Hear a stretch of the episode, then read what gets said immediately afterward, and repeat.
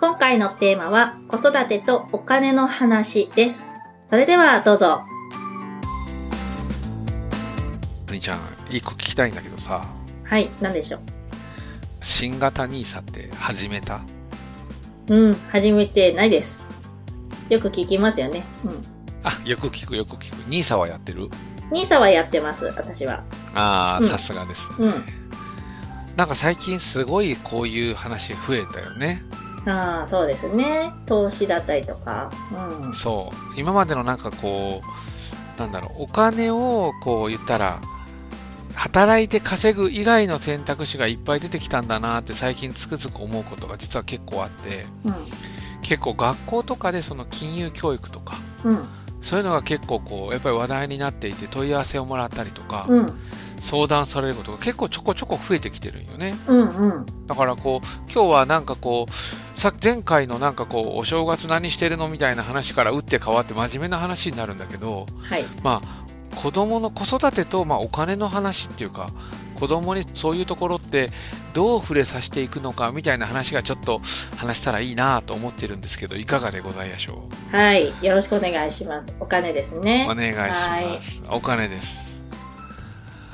まあなんか、それで言うと、それこそお年玉とかいろんなお金触れる機会はあると思うんですけど、国ちゃんのところでなんかそういうのやってるんですか？うーんと、そうですね。いくつかあるんですけど、うん。えっと、例えば、お年玉については、あのーうんまずこれだけもらったけど、どうするって使い方、子供たちに聞いて、で、まあ、大体は、これぐらいは取っといて、貯金って言うんですけどね。うん、うん。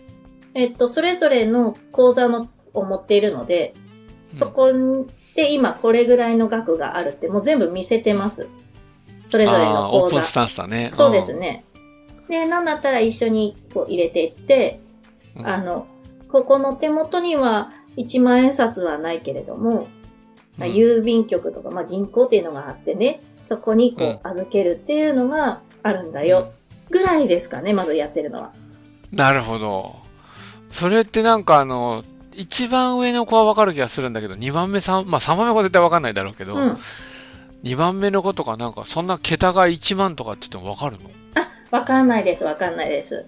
あの、鶴が書いてあるやつとか、なんか、鶴でしたっけ？かわいいですうんうん。鶴のやつって言ってますね。なるほどね。うん。でもまあなんとなくそれがお金っていうのは理解してるってことなんだよね。そうですね。で、えっと、それまでですね、やっぱり小学校上がる前なので、その1万円でどのぐらいのものが買えるかは分かってないです。うんうんうんうん。なんで、中学ぐらいはそういったことは分かってるし、まずお金でついて言うと、もう見せる、オープンスタンスでお年玉これだけで、で、それについての使い方はあなたで決めてもらってよくて、で、通帳に入れてるときは入れるんだけど、これぐらいありますよって。で、これはあなたが自由に使っていいお金ですっていうふうに言って、理解をしている形かな。本人はなるほどね。この間もクリスマスの時になんかそれは高いんじゃないかみたいなことをなんか妙に大人なアドバイスをするみたいなことを言ってた気がするんだけど、う んはい。やっぱり見せることでそこら辺って分かっていくのかな？どうなんでしょうね。ちょっと心配ですけど、ケチじゃないかなとか 思っちゃいますけど、でもあの本人は、あ、これってすごく高いっていう感覚はあるかもしれないですね。これで何が買えるとか、うん。そこなんか悩ましいね。うん確かに。うんなんかこう、変に生地知ってしまうと気を使いすぎて言いたいこと言えなくなっちゃうんじゃないかっていうのもあるよね。そうそうそう、そうなんですよ。なんで、あ、そう、なんか、今回ね、金融教育で、冒頭 NISA ってこう結構ね、あの投資系でしたけど、なんかちょっと違った切り口で言うと、うん。ううん。ん、お金に対する、こう、私の価値観はあんまり本人の前で言わないようにしてるかもしれないですね。へーえというのは、これ高いからやめとこうとかは、うん。言ってるかな言ってないけど、高いっていうよりかは、このお金で何がどれだけ買えるのかっていう、うん、なんだろう。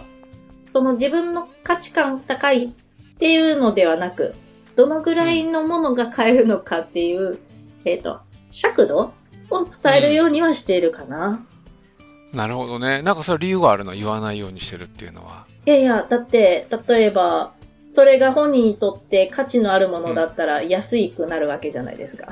うんうんうん。なんで、私にとって高い、ひ安いっていうのはあんまり言わないようにしてるんですけど、いやー、表情で伝わってるかな。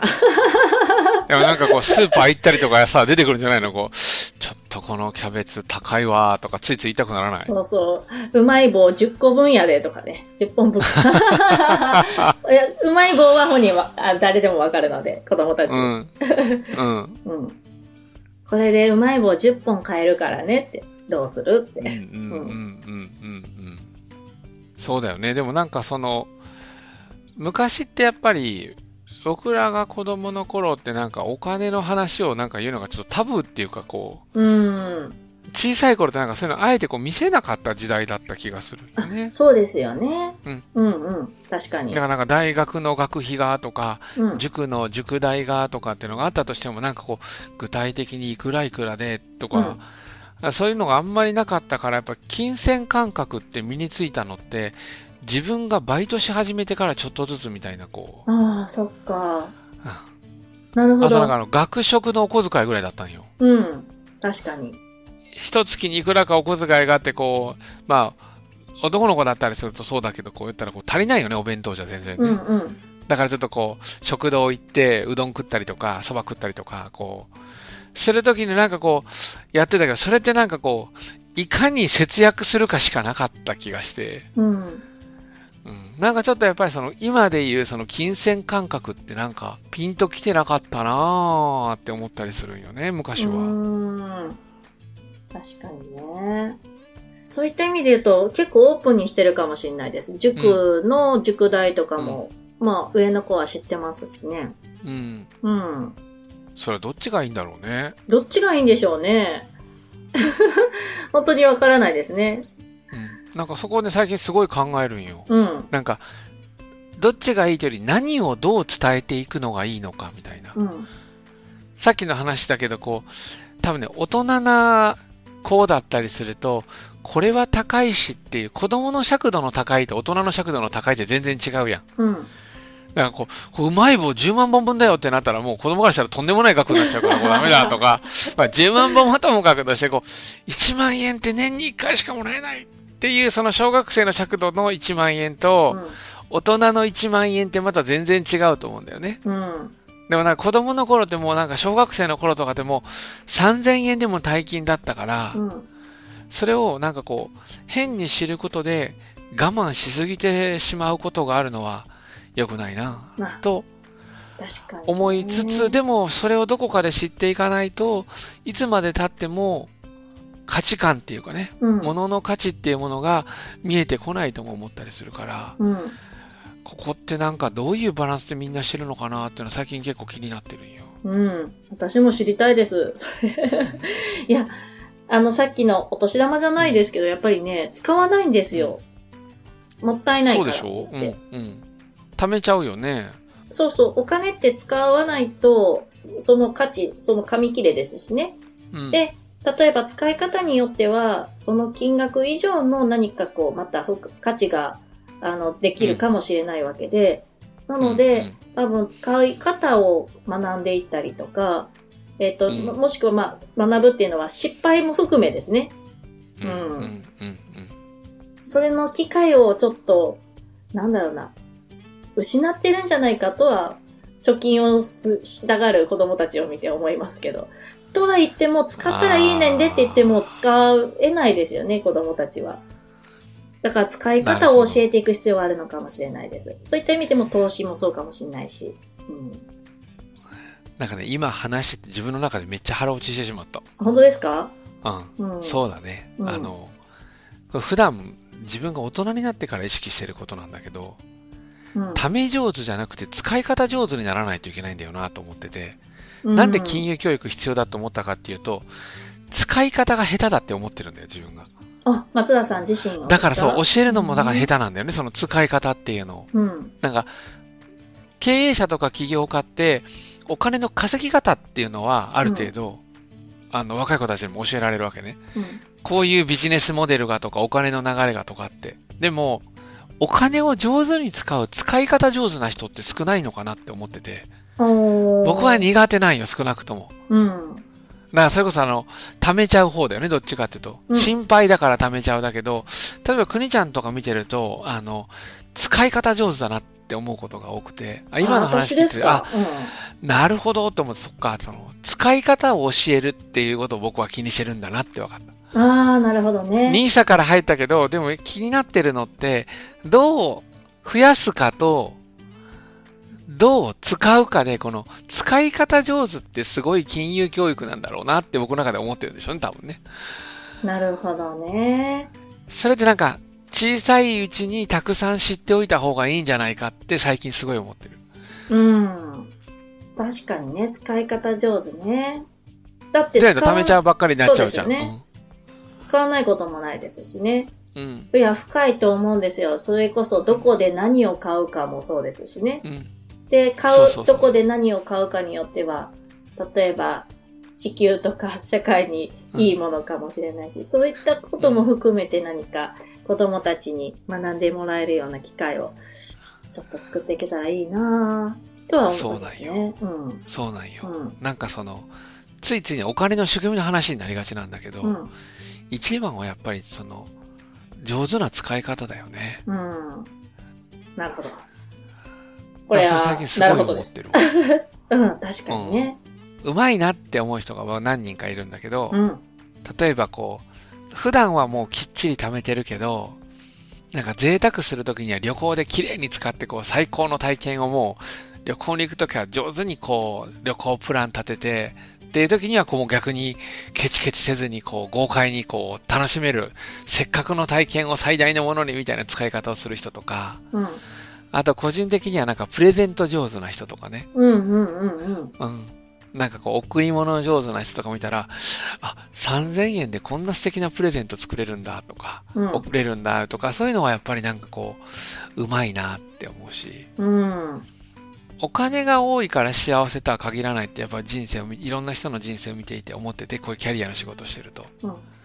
あの、お金持ちが幸せとは限らないじゃん。そうですよね。うん。でも、生き方上手な人って多分ね、お金の使い方上手な気がしない？ああ、そうですよね。うん。誰かにプレゼントしたり、なんか自分の。自分のために使ったり、うんそうそうそうう。ん。なんかこう、生活の華やかさが上手というか、こうん。う。でそれってどうやったら身につくんだろうなっていう。うん。本当ですね。まあ自分自身がそれを試していく姿を見せるんじゃないですかね。うん。できてるかな？でも国じゃなんか上手なイメージあるよね。なんかこう、メリハリあるっていうか、こう。そうでもないんですけどね。家計簿をつけるぐらいですね。どんぶり感情ですけど。なんなんだろうね。なんかね、あのー、国ちゃんとかもそうだけど、やっぱね、お金と時間の使い方が上手なんよ。いや、そんなことないですけど。でも、あの、松田さんに確かに投資についてお伝えしたのはそうですよね。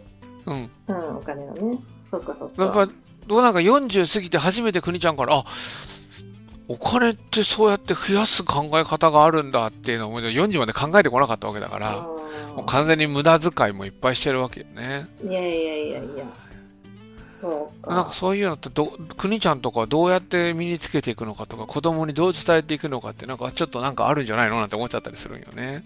いやー、ないです、ないです。あ、その投資の部分で言うとないですけども、ないですね。子供に伝えてるかなまあ、さっき言ったオープンであるっていうことは多分こう、そうですね、オープンですね。そういうことだよ。ね。そうですね。あと物の価値を伝えるっていうのも、ああ、なるほどなーって思った。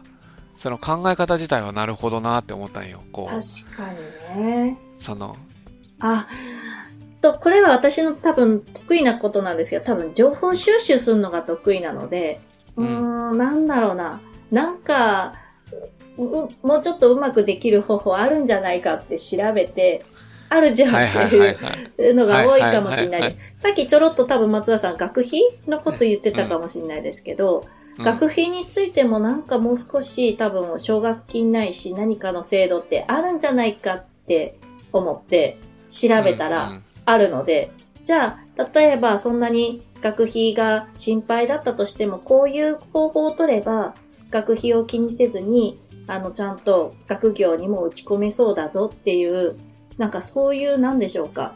調べる力、え調べるっていう感じかな。ああ、でもだからその、単純に買うだけじゃなくって、こう、自分が何かしたいって思った時に、そはいこにたどり着くためのうん。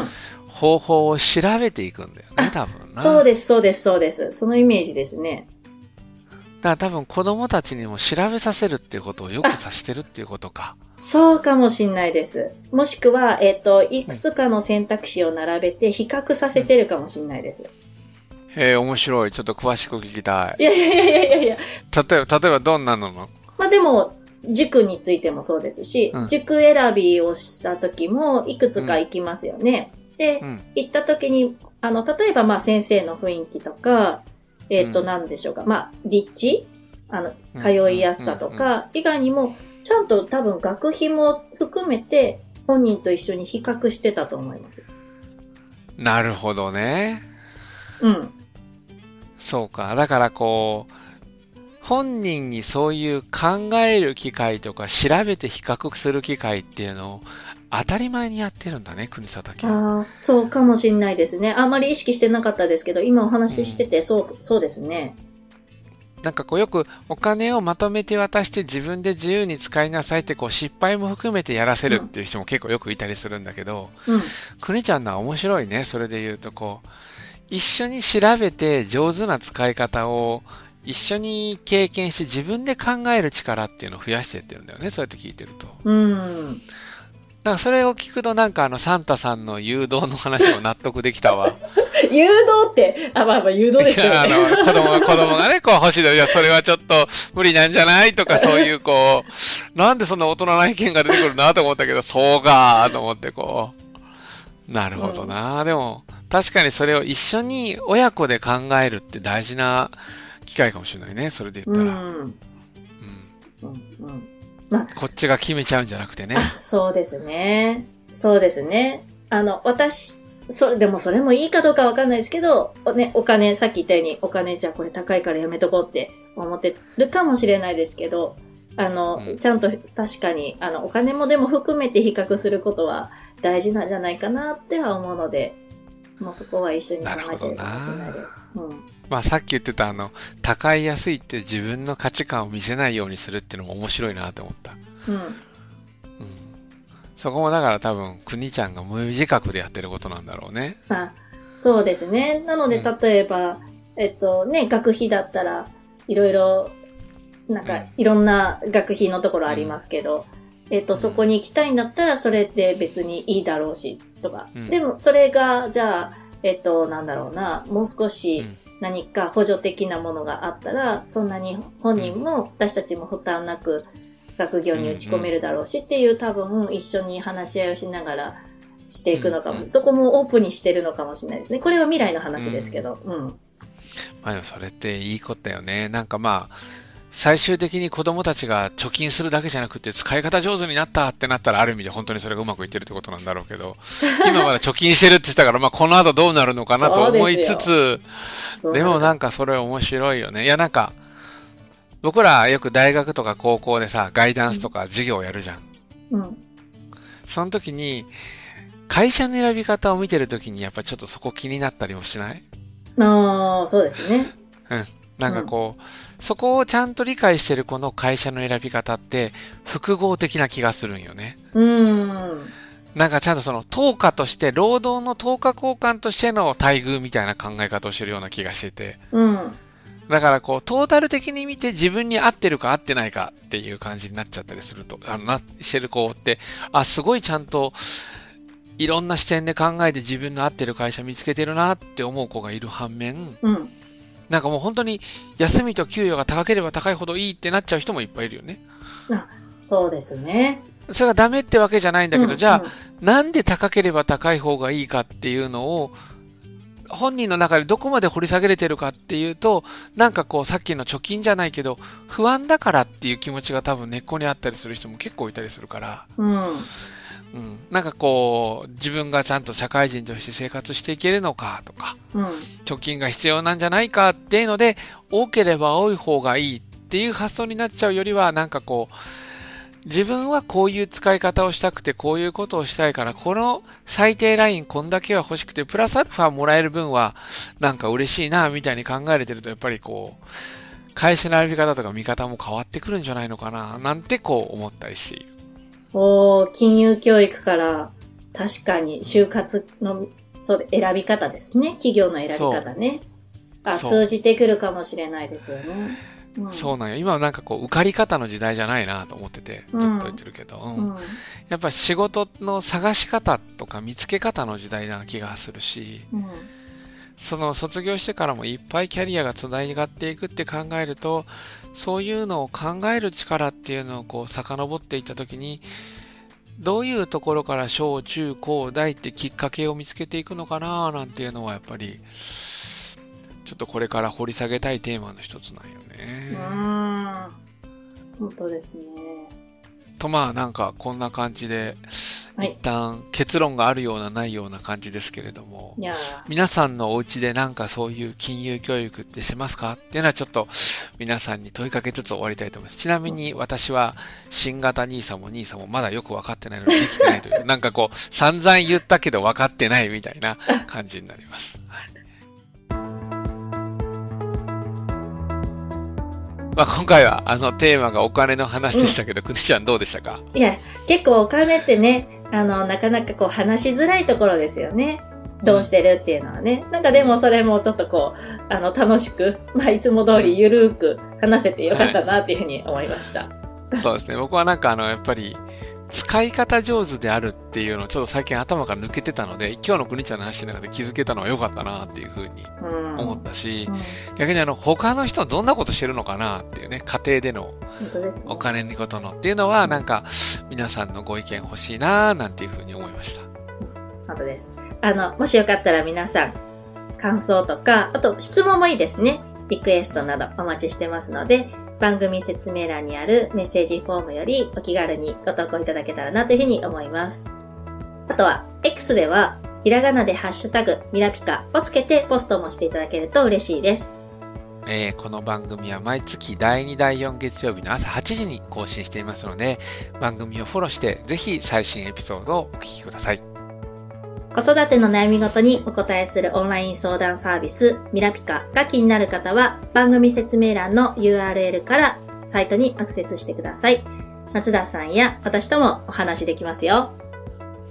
これね、一個だけ話それちゃうけど、うん最近お正月明けて何人か、あの、松田さんと話したいですっていうので申し込みがあって、おちょっとテンションが上がったんよね。嬉しいですね。うん、めちゃ嬉しかった。あ、え、この、このポッドキャストをきっかけにですか？それはわからないの。あの、まだお話できてないから。うん。